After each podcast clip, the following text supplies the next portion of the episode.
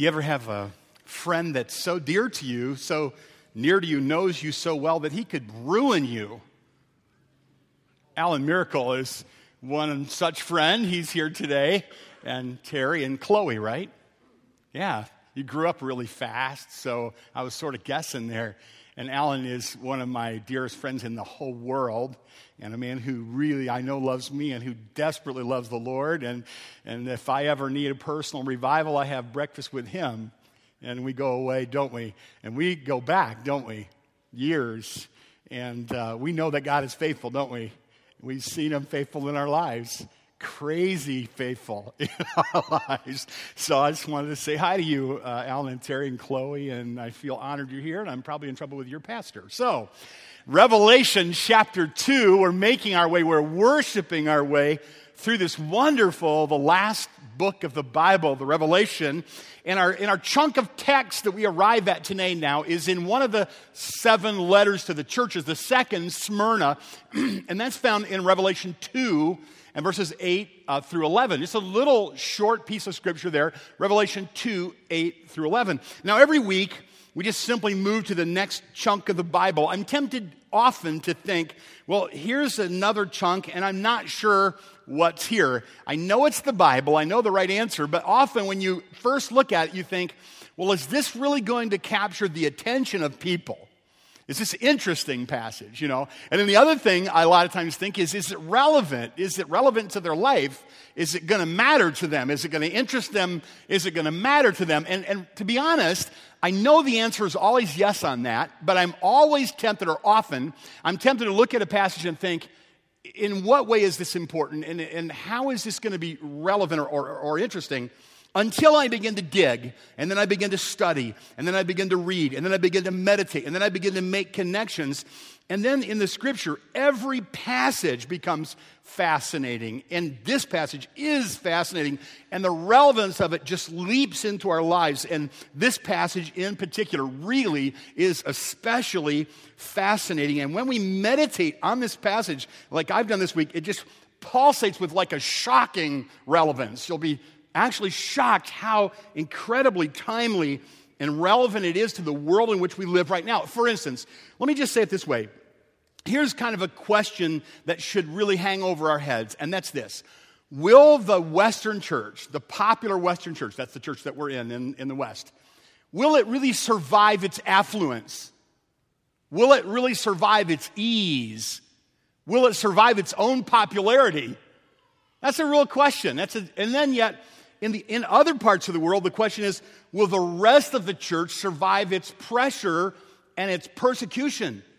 Incredible persecution, like at no other time in the history of the church, is happening right now, but not in the Western church. So the question is will the Western church, will, will the church that we're in, will it survive its prosperity? Will it survive its ease? And will the rest of the church survive the persecution? And that is exactly what the letter to Smyrna is about. Imagine, if you will, how did this work? I'm not really sure. You kind of like to use your sanctified imagination whenever you're reading a passage of Scripture. And this is a narrative passage a bit. It's telling a bit of a story, and then it has, you know, it's obviously a letter. It's a little miniature letter, an epistle to a church, but it's kind of embedded in a narrative where John is on the Isle of Patmos, and he has a vision of Christ that's just crazy amazing, right? And then every time a letter goes to one of these churches, it refers back to that vision of Christ, and it takes a piece of that vision and says, this is the part of of Jesus you need to see for your church what you're going through right now, right? So that's what's happening. And Smyrna is north of Ephesus. So Ephesus is a seacoast town. Smyrna is as well 35, 40 miles due north on the Aegean coast in, in a big bay area. You imagine yourself into this, try to imagine what that must have been like. So, John somehow goes or sends someone to probably Miletus to meet the elders or the pastors or the messengers of the churches and there are probably like seven of them, right? To the messengers of the church, and they're plural, and he holds them in his right hand. Uh, that's what the scriptures are saying. And so imagine there are these seven messengers. Now, who are they? Are they, are they designees? Are they deacons, pastors? Are messengers of the church? And here they are now, and they're meeting with either John or his representative, and they're getting this scroll that they're going to actually hike. They're going to go to these churches throughout modern Turkey, but And so, and they're going to start in Ephesus. And how does that work? Are the seven guys go to Ephesus? And then did they all sit there and everybody just kind of like, whoa, here's the letter from the Apostle John who's being persecuted now, exiled to Patmos. And he says, This is a letter, from, this is a message from Jesus through an angel to him, to us.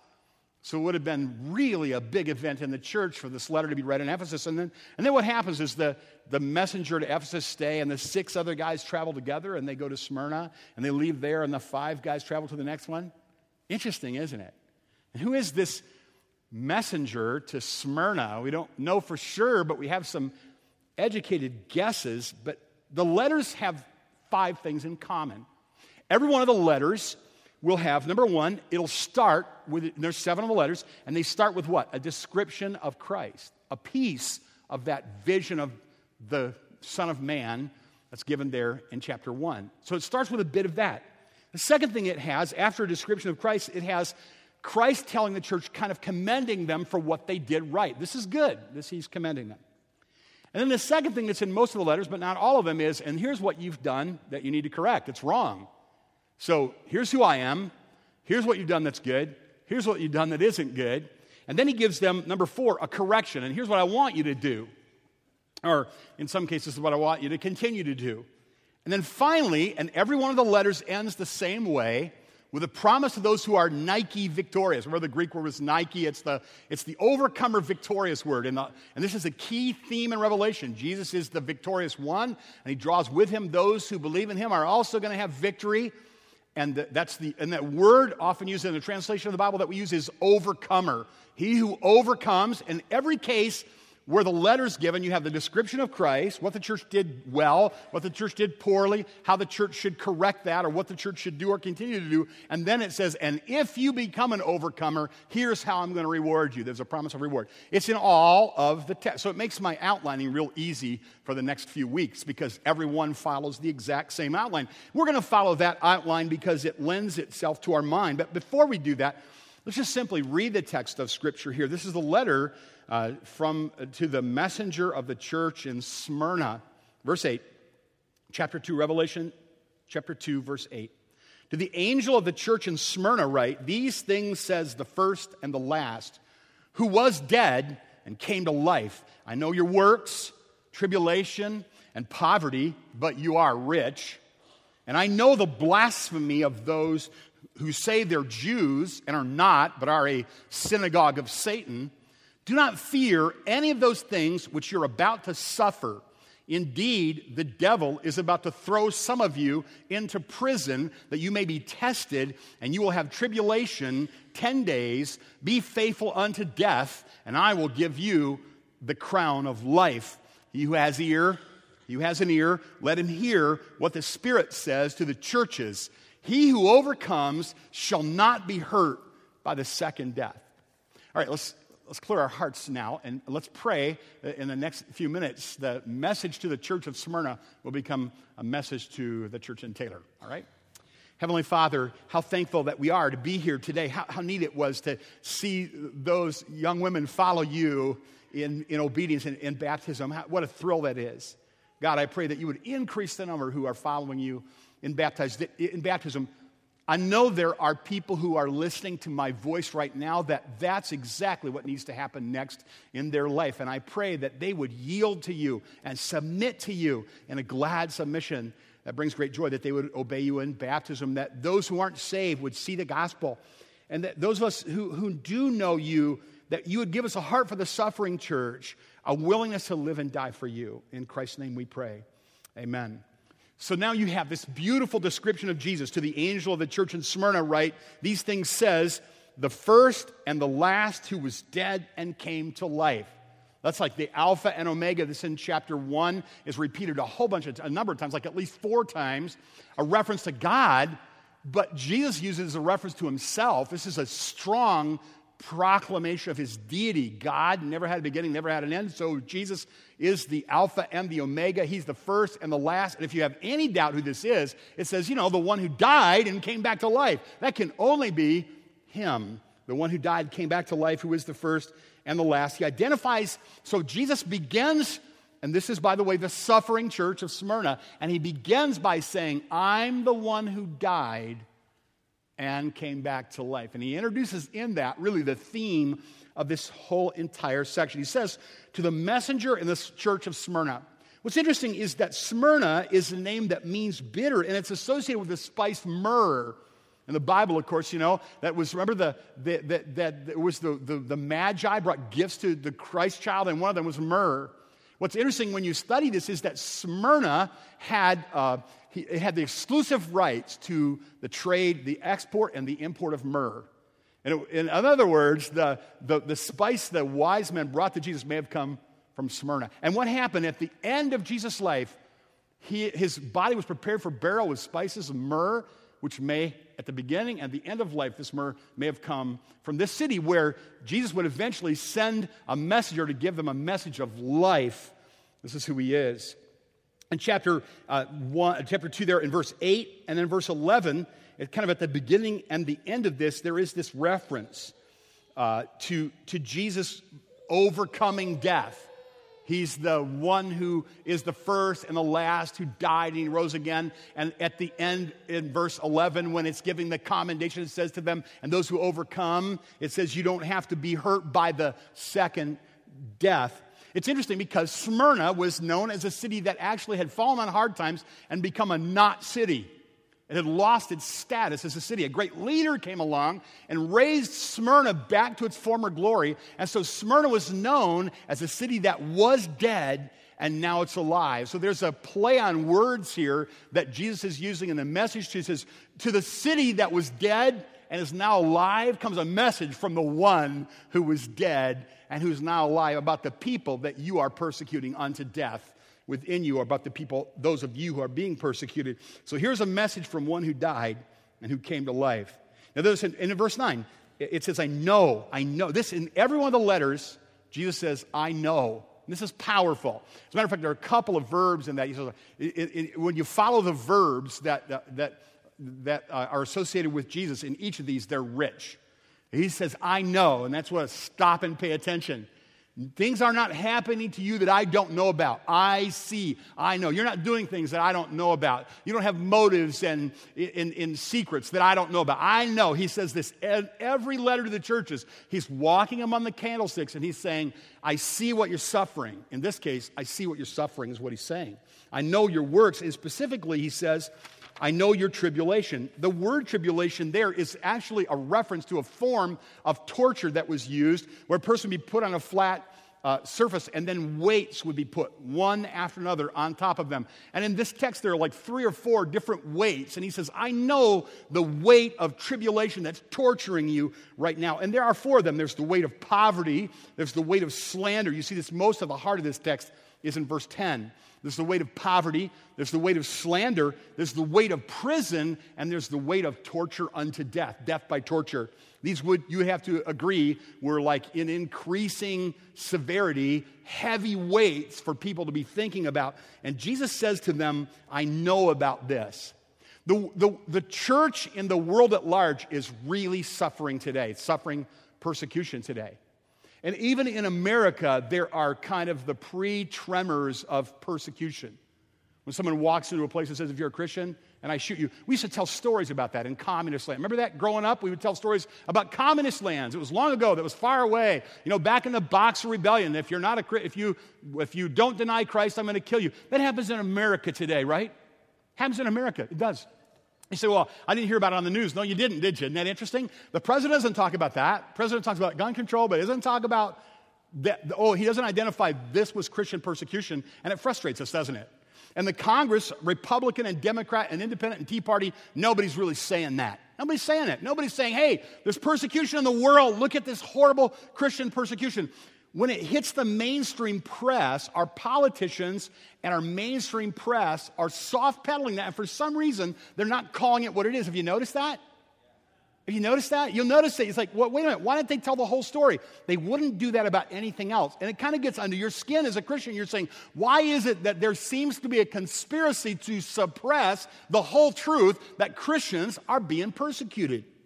And as I thought about this, and it kind of makes your blood boil, But here's something much more painful that God the Holy Spirit brought to my heart. And it was like this So, Ken, what are you doing about the suffering church? Are you talking about the suffering church? Are you exposing the truth about the suffering church? Are you suffering with a suffering church? You're a pastor. Are you leading the people to pray regularly? Do you often mention the suffering church? And so it's easy to criticize the president and the Congress, and it's easy to criticize the press, but really our job is really not to do that, but to show the world this is how we behave toward the suffering church. This passage that the Lord has brought sovereignly to our attention this week is, is incredibly relevant to, to the, what's going on our attitude toward the suffering church. And so there are these four weights the weight of poverty, of slander, of prison, and then of the weight of brutal torture, execution. Look at there first at the weight of poverty. We now are reading of verse 9. I know your works, tribulation, and poverty. And then that parenthesis, but you are rich. And what he's saying, of course, is that you're physically poor. You're physic, and, the, and there are other, there are, word, there are different words for poverty in the Bible. One of them that is often used kind of means that you sort of live paycheck to paycheck. You're a common person. That's not the word here. This is the word where you desperately beg for your daily bread. I know that you are in incredible oppression and affliction of poverty because of this. Do you remember the story in the Bible where a guy gets an audience with Jesus? Can you imagine if you had an audience with Jesus? What would you ask him? What would you ask him for? What would you ask him to answer for you? This guy, he gets an audience with Jesus, and what does he say? Do you remember this? He says, Hey, will you tell my brother to divide the inheritance with me? Well, that was really dumb. You know, from our perspective, we're like, Are you kidding? You had one shot with Jesus, and that's what you did with it. You said, Hey, my brother is not giving me a, a you know, a chunk of the inheritance, make him do it. Jesus often taught by telling stories, right? It's a powerful way to do. And so this is what he did. He tells this guy a story. It seemed like a really serious question. It's almost like, you're not going to answer that serious question with a little story, are you? And he goes, yeah. It's a story that he tells you. There was a man and he was rich and he was increased with goods and he had so much. And he said he's going to tear down his barns. He's going to build new barns. But what he didn't know is he's going to die the next day. And then, you fool, didn't you know your soul is going to be required of you? Hey, have a good day. What did that mean? The guy couldn't have missed it. What did the story mean? It was like, are you kidding me? You asked me the question about that, but your soul is going to be required of you. So now, when people are persecuted, what tends to happen is in their, their poverty, they begin to recognize their spiritual riches eh, eh, along with their, their personal lack or, or poverty. If you get a chance, go on our uh, Right Now media. If you, have, if you don't have access to it, let us know. We'll get you access to it. A valuable thing a family in our church has donated to us, and it's worth a lot of money, and it, everybody in the church can have access to it. And uh, Joe Stowell, who was the longtime president of Moody and now is the president of Cornerstone, does a teaching on this on the seven churches. You can watch it. It's very, very good stuff. And if you, you log on there, you'll watch, you'll hear him tell a story. I'll give you my version of his story, but you want to watch his version of the story. He said he went to Russia and he met a pastor, a poor pastor in Russia. And while he was visiting there in Russia, this pastor said, I, I you know, my mother is a devout Christian, and I, and I want you to meet my mother. She so loves the Lord. She's an elderly lady. She's served the Lord through, you know, the, the communist oppression in, in, in, Russia. And so he said, Well, I'd love to meet your mother. And so they got on public uh, transportation and they went to the end of public transportation and then they got like on a bus, they went somewhere else. And then he said they, they eventually found their way to this a dirt road, a gravel road, and then a dirt road, and then a two track, and then this is like amazing little path that went to this little shanty village, just a little village of just little, sh- little huts that were kind of pieced together. And then when they got to this one particular hut where his mother lived, she came out and she was like the prototypical Russian babushka lady with a scarf around. But he said he looked at her face and she was obviously older and she'd obviously been through a very difficult life, but she had this glowing radiance about her. And, and, and, and Dr. Stowell said, you know, she thought was so happy to see her son, but it really wasn't so much happy to see her son or, or her joy wasn't really so much to, to meet a visitor from the United States that was well known. She invited them in and she took of her meager substance and she provided a, a, meal for them, a gift for them. And all she could do was talk about her love for the Lord Jesus, just bubbling over with her love. But she had nothing. She had nothing, but she was joyful with love for the Lord Jesus. And that was true about the suffering church here. Isn't it interesting?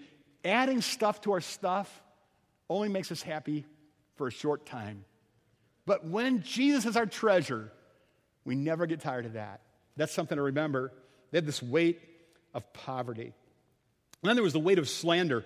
The word blasphemy there should, should be or could be translated or understood not so much blasphemy against God, like we would normally use the term blasphemy, but it's, a, it's directed at the people. It's slander of the people. And if you study the literature at the time, you see that the, what the people did is they took Christian teaching, they distorted it to make it look weird or make it look perverse, and then they accused them of it, and the people couldn't overcome that. They were, they were persecuted because of this. And, and who was behind that? Well, of course, you had the, the Roman government and the Caesar worship, which was really significant in Smyrna. There were temples to the worship of Caesar and Domitian and so forth.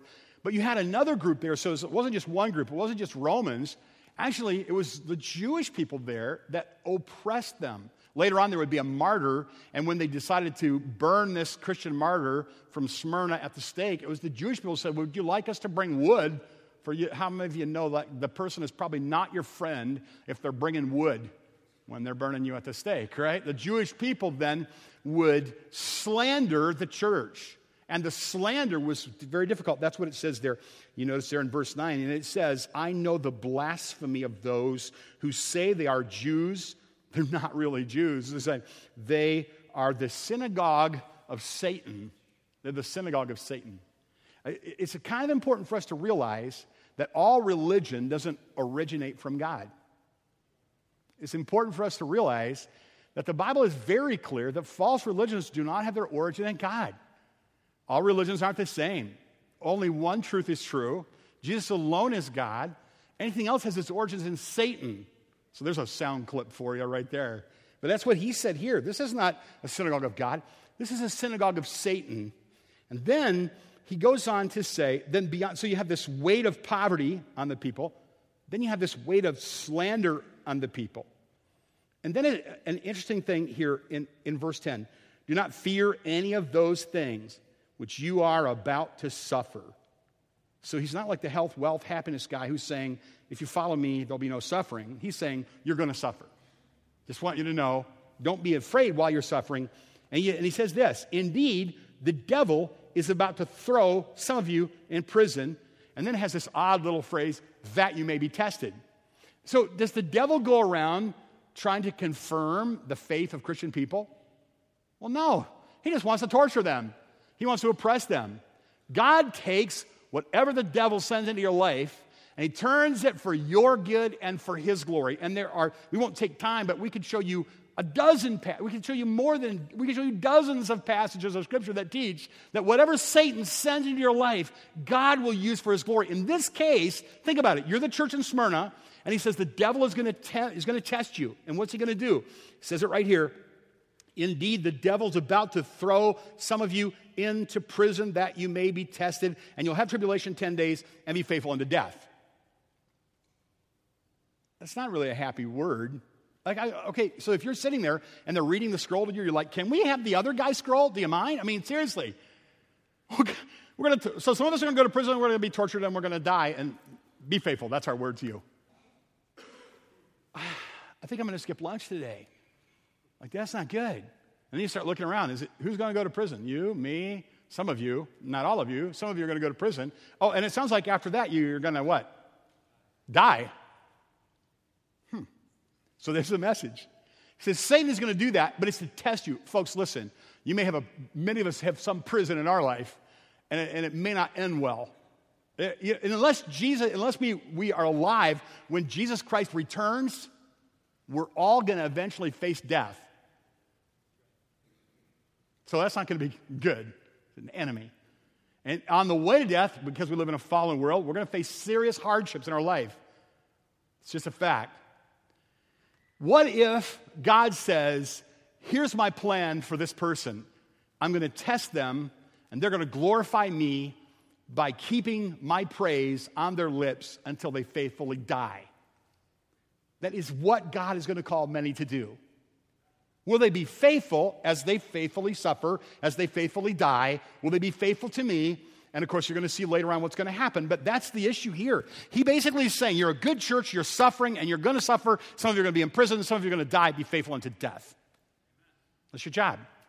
So, again, this isn't like the kind of stuff that you normally hear on, with the TV preachers because they, they skip these passages of Scripture, but this is red letters. This is from Jesus' lips to the church. And so we don't want to neglect this part because we may also be called to suffer faithfully. So they have this weight of slander, they have this weight of prison, What's happening here is that a couple of things. They have persecution that has its roots in emperor worship, and they literally have temples to emperor worship, and they have laws for emperor worship. Domitian is the, is, is the Caesar, and, he, and, and they have a, a, a law that they have to burn incense to Caesar once a year. If they won't, and they, and they get a certificate when they do that. If they're ever caught without their certificate that they burned incense to Caesar that year, they are subject to capital punishment, to death. This happened to Christians there.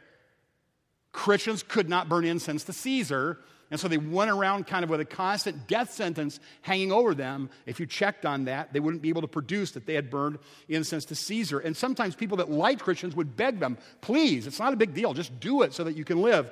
But they wouldn't do it. There's something interesting here in verse 10 that's a little enigmatic, it's a little mysterious.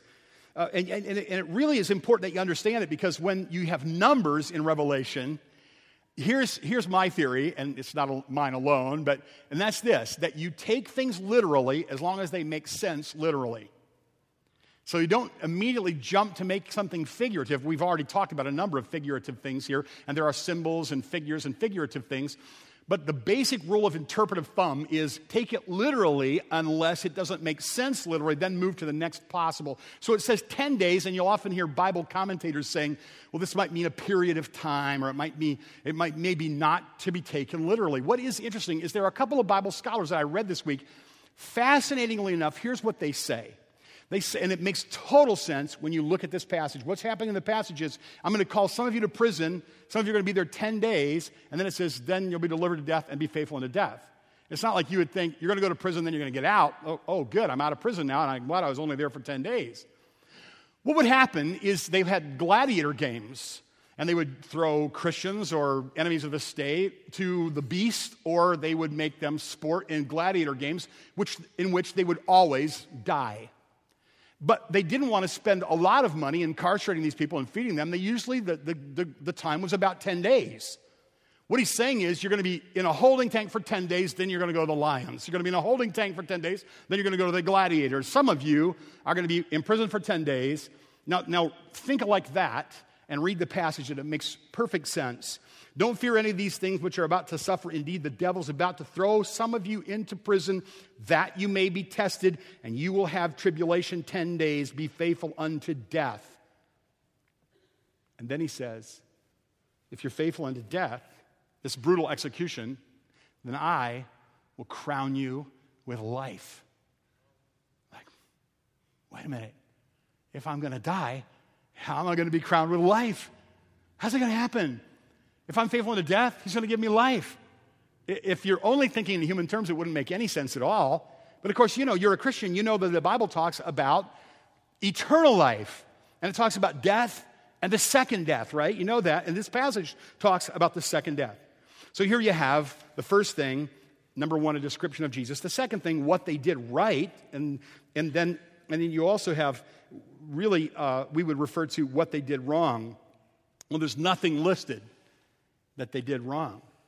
Suffering can have that effect, that purifying effect. Can I ask you this question? Are you concerned with the purity of the church? Are you? Are you concerned with the purity of the church, with the sincerity of the church's faith? Are you concerned with the purity of the church? Go ahead and think about that. Is, do you think that pastors should be concerned with the purity of the church? If you're a dad, are you concerned with your purity and the purity of your family? I'm not just talking about like moral sexual purity, that's certainly a part of it. I'm just talking about the genuineness of your faith and the, and the just is this faith that we have the real thing? Are you concerned with the purity of your faith? A dad should be concerned all the time about his purity and the purity of his family. A mom could, should, be, should be concerned all the time about the genuineness of her faith and of the ones that she loved. Pastors and deacons and Sunday school teachers and leaders in the church should be constantly, if you love God, you should be concerned about the purity of this church if you love God, you should be concerned about the sincerity, the genuineness, the doctrine of fidelity, the moral purity, the honesty, the integrity, the holiness of this church that should mean a lot to you. But listen to me none of you care more about that than God cares. And none of you can do what God can do. And sometimes what God will say to a church is, You've had your ease and it's made you impure, and now I'm going to send suffering and it's going to purify. I think that's what's going to happen. We look around and say, Is that person a Christian? Is that person a real Christian? Oh, we're going to find out. Because the pressure is going to come and the real Christians are going to be obvious. But oh, be careful. Don't like be pointing at other people. You remember when Peter, when this had this opportunity, he's like, I will never deny you. I will, and he was like, he was the first guy to jump out of the boat, man. Peter was the first guy to say the right thing. He really did love the Lord. And he said, I will promise you, those other lightweights, they'll deny you, but not me. I'm serious. I will never deny you. And he denied the Lord. And the Lord strengthened him. And he eventually preached and he eventually suffered. You know, there's that passage at the end of John, right? It's kind of interesting when you think this is a book written by the Apostle John. One day, it's John and Peter in a post resurrection appearance and others. And God, Jesus is talking to Peter. Remember that breakfast by the sea? And he says, You're going to go and, you know, feed my lambs and three times tell me you love me. And now you're going to go and you're going to suffer. And you're, he implied, You're going to die. Remember, many are defeated with impurity and with compromise from within without ever facing the lethal opposition of the world. God is concerned for, more concerned for our purity than we are, and He's capable of purging and purifying His church. And He's going to do that. So, a couple things I would say to me, Ken, and to you, and that is I want to finish faithful. And my greatest enemy might be me and not them. Not the wicked politicians, not the liberal Christians, not the humanistic world out there, not the enemies of God. I could, I could ruin myself, right? I say that so that you will think the same thing. That's what Peter should have been thinking. It was him, it was internal.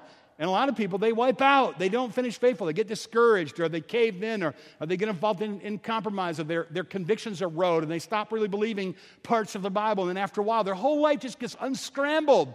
And, and you know, pressure comes and they stop believing parts of the Bible that are hard uh, to obey and, and, and then they're, they're no longer faithful. And it's not because they were pressured so much by others, it was in, internal. But God can purify the church and make us faithful. So let's prepare ourselves for when God purifies the church. That he would, I think it'd be a good idea for us to get ready now.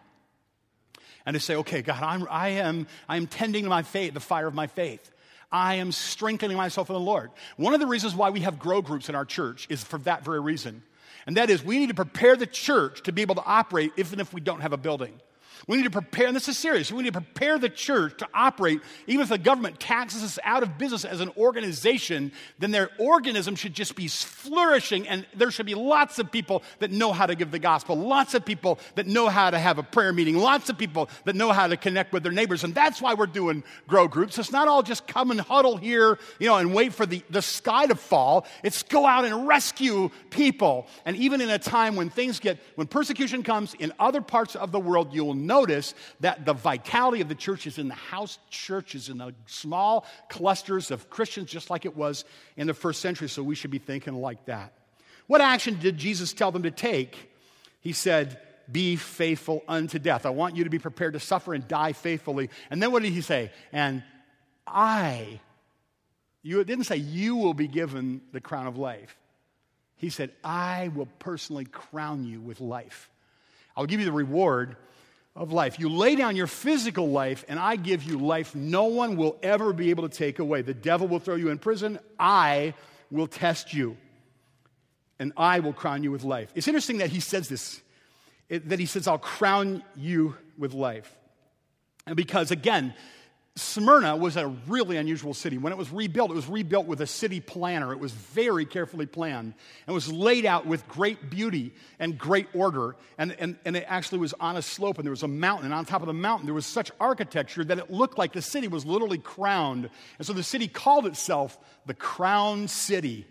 So when God says to them, You are the offscouring of your city, you are the fools. You are the ones they make mock of. And they call themselves the crown city, but I will give you the crown of life. This is what he's saying. He who has an ear, let him hear what the Spirit says to the churches. He who is victorious, he who overcomes, shall not be hurt by the second death. This is the promise. The crown that's given, there are a couple crowns in the Bible. You've heard the Stephanos crown, diadem crown. The diadem crown is the king crown. The Stephanos crown is the competitor crown. It's the victor's crown. It's the athlete's crown. And this is the crown he says that they'll win. So this, the, they competed in the games. In this particular case, if you were in Smyrna and you looked at Christians, you would call them the losers. They're Christians. They're losers. Look at them. Everybody makes fun of them. They're poor. They're oppressed. Some of them get put in prison. Some of them get killed. They don't, they don't have their head together. They're the losers. He says, No, I'm going to crown you victorious. I'm going to give you the victor's crown. That's what he says. To who? Those who are faithful to death, who are willing to suffer, will get a crown of victory given to them by Jesus. what a day that will be this, the, the victor's crown. You, I know you say, like, you know, the world has passed me by, and I'm just this little nobody over here. Nobody knows my name, and they think I'm kind of weird and maybe a little mentally unstable. Yeah, that's what they think now. But one day, when God, when the God of heaven, when the God of life, when the God of creation crowns you with the victory crown, and you stand on the the, the uh, dais of heaven and he puts the victor crown on you, and then all you're going to want to do is you're going to want to worship him. Then the whole world's going to know yeah, you really aren't a loser, are you? And so there's this promise that, to those who overcome. What is the answer to persecution? What's the answer to suffering? Girl, a lady said to me this week, my sister died of cancer when she was 40. She said, I was watching TV one night. My sister was just suffering. She's a Christian. She was suffering. She died of cancer when she was 40. I was watching TV, and George Burns comes on the TV. He's chomping on a cigar and he's blaspheming God. He lives way up into his 90s. And I thought to myself, God, why would you let a man blaspheme you publicly and live all the way up into his 90s? And my dear sister, a faithful follower of you, dies in her 40s. You see, it's at a time like that when you want to see the whole world from God's perspective. There is going to be an eternity. It's going to go on and on and on forever. And those who blaspheme God will one day die, and then they will live an eternal death. And those who honor God and who praise God and who confess Christ, they will live forever in eternal conscious bliss and the presence of God. This is the promise of the Lord. You read the Screwtape letters, maybe. Remember this? It's like a, it's, it's C.S. Lewis letters from one demon to another demon. And basically, what he says in one of these letters is he says, Don't ever let them get a picture of what the church really is. Don't ever let them see what the church really is. Because if they ever see a picture of what the church really is, they will be emboldened to face any foe the advice is to mock and to caricature the church as silly and petty and paint it with the colors and caricatures of its least flattering professors. Don't, don't let them see the church as we do, Wormwood, Wormwood says, Screwtape says to Wormwood. Don't let them see the church as it really is, spread out through time and space, rooted in eternity, terrible as an army with banners. Don't ever let them see the church like it really is. This reminded me of Hebrews chapter 12 where it's a description of the church from God's perspective. Mount Zion, the city of the living God, the heavenly Jerusalem, an innumerable company of angels, the general assembly of the church of the firstborn who are registered in heaven to God and the judge of all spirits of just men made perfect, and to Jesus, who is the mediator of the new covenant. It's the church of the living God. And it goes forth with mighty banners conquering every foe with Jesus as its head. And you are in his train. You you follow Him to heaven, to glory forever. And if you get a picture of that, you'll be able to endure suffering. But if you don't get a picture of that, you'll be sucked into this great vortex of judgment with the world in which we live. That's why he says, don't ever let them get a true picture of the church from the eternal heavenly perspective, because if they do, you will have trouble defeating them through discouragement. That's why Paul said in this lyrical passage in Romans chapter 8, I consider the sufferings of this present age, they are not worthy to compare to the glory that will be revealed in us one day. Read that, Romans chapter 8. So in times of persecution, don't fear death the one who is first and last, who is dead and who is alive, will crown us with life. Joseph Tson was a faithful pastor in Romania. They, he was a, a, a leader, and they, they, they, the, the police uh, captured him and they took him and they threatened him with death. And he told them, You know, I guess you'll have to go ahead and kill me. But if you do, my, my messages have been recorded and you will make a hero, a martyr out of me. My message is going to go all over the country. It did anyway. It's, my message is going to go all over the country. They said, We're not going to cooperate with this. And so they wouldn't kill him because he loved not his life unto death. God's eternal. This is what the passage is teaching us. He's all knowing. This is what the passage is teaching us. He's ultimately victorious. This is what the passage is teaching us, and he shares his victory with us. So, what's the message for the church in Taylor? See, God the Holy Spirit knew that we would have the Bible open in our laps this morning. He guided us to this passage, and He has a message for us. I want to suggest three things, and the Spirit may suggest others. These are number one, will we be faithful to the suffering church in the world today? Forget about what our president says or doesn't say. Forget about what our Congress says or doesn't say. Forget about what the mainstream media says or doesn't say. Should not the brothers be faithful to the brothers? If you have a brother if you have a sister and she's suffering and he's suffering, wouldn't, wouldn't it only be right for you to pray for him every day? Wouldn't it only be right for you to follow the news about your suffering brothers and sisters? You see, I, I feel like when I study a passage, the first person I look to for I look for me, what's God telling me? And He's telling me, Ken, you have it pretty easy. You have two offices, one inside of another. They're lined with books, little coffee machine. You don't have it hard. You go to work every day, you study and you read, and you have pleasant conversation with people. You don't suffer like pastors in this world that are thrown into prison and they can't see their wives and they can't see their kids. Or dear little old ladies, or God forbid, precious young women that are terribly, horribly, unspeakably abused because they're followers of Jesus. I just don't probably, I don't think that we've probably led well in this area. And let's correct that as a church. And let's have a heart for the suffering church. Now, of all times, that's a relevant thing. Second, Will we be faithful if we are called to suffer and die? Are we prepared to suffer and are we prepared to die? When it comes to that, maybe even a better question would be Are we preparing our children to suffer and die? Though it may not happen in our lifetime, though it may.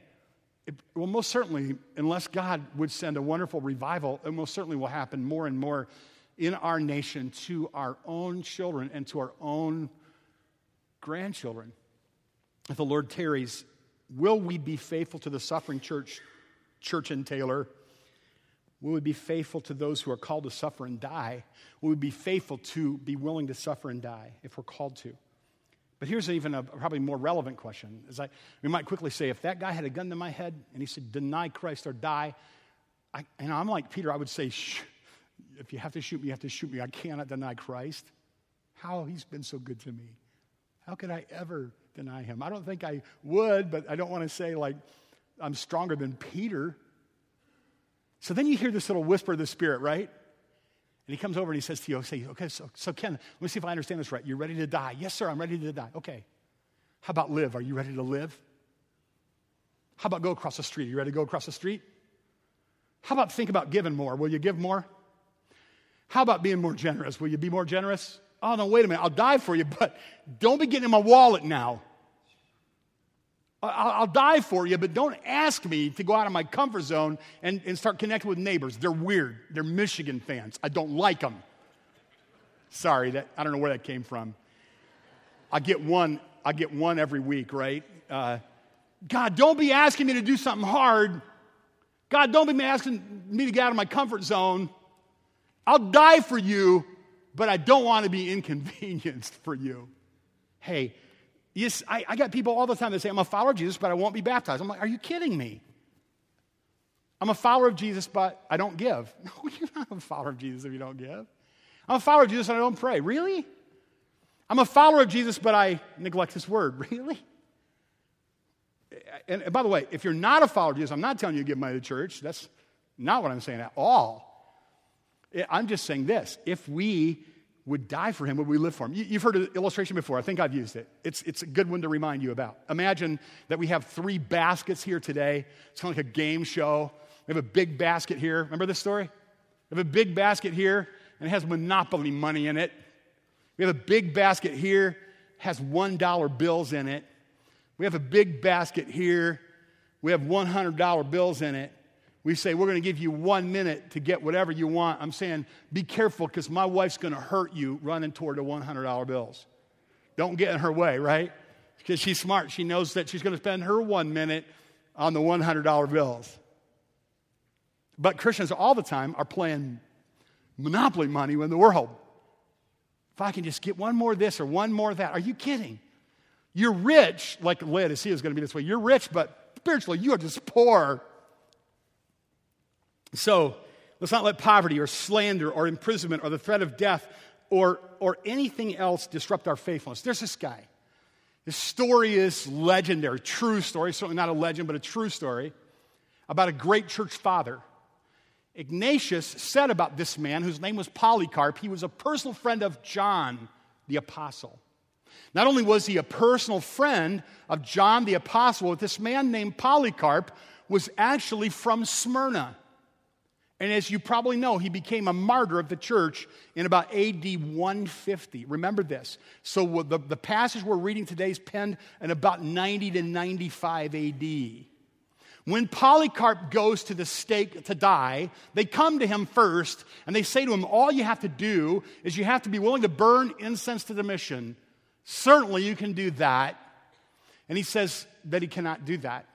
They come to get him, and when his captors come to get him to take him to die, he offers them food and drink. And then he says to them, Could I have some time alone with my Lord and prepare myself to die because I will not burn incense to Domitian? And they kindly, they allow him, and he spends an hour or two crying out in such fervent prayer that they're all moved. His captors are all moved by this. And while they're delivering him to his death, they say to him, they're pleading with him, You don't need to die. You can turn your, you can, you can burn incense to Domitian. His answer to them was so fascinating in AD 150.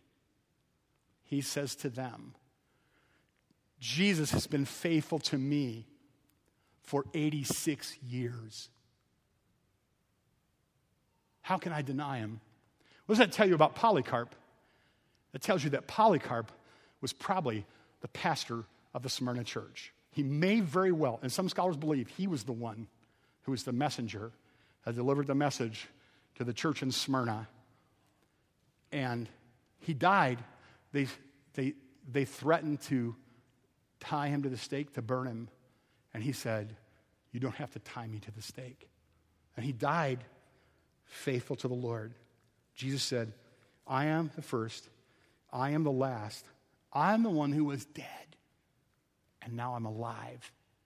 And if you're faithful, he says, let him hear what the Spirit says to the churches.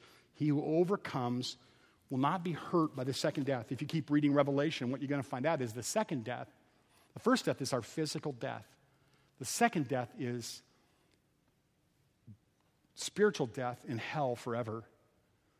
If you're willing to serve God, even if it costs you your life, then you'll be protected from the second death and you'll have eternal life.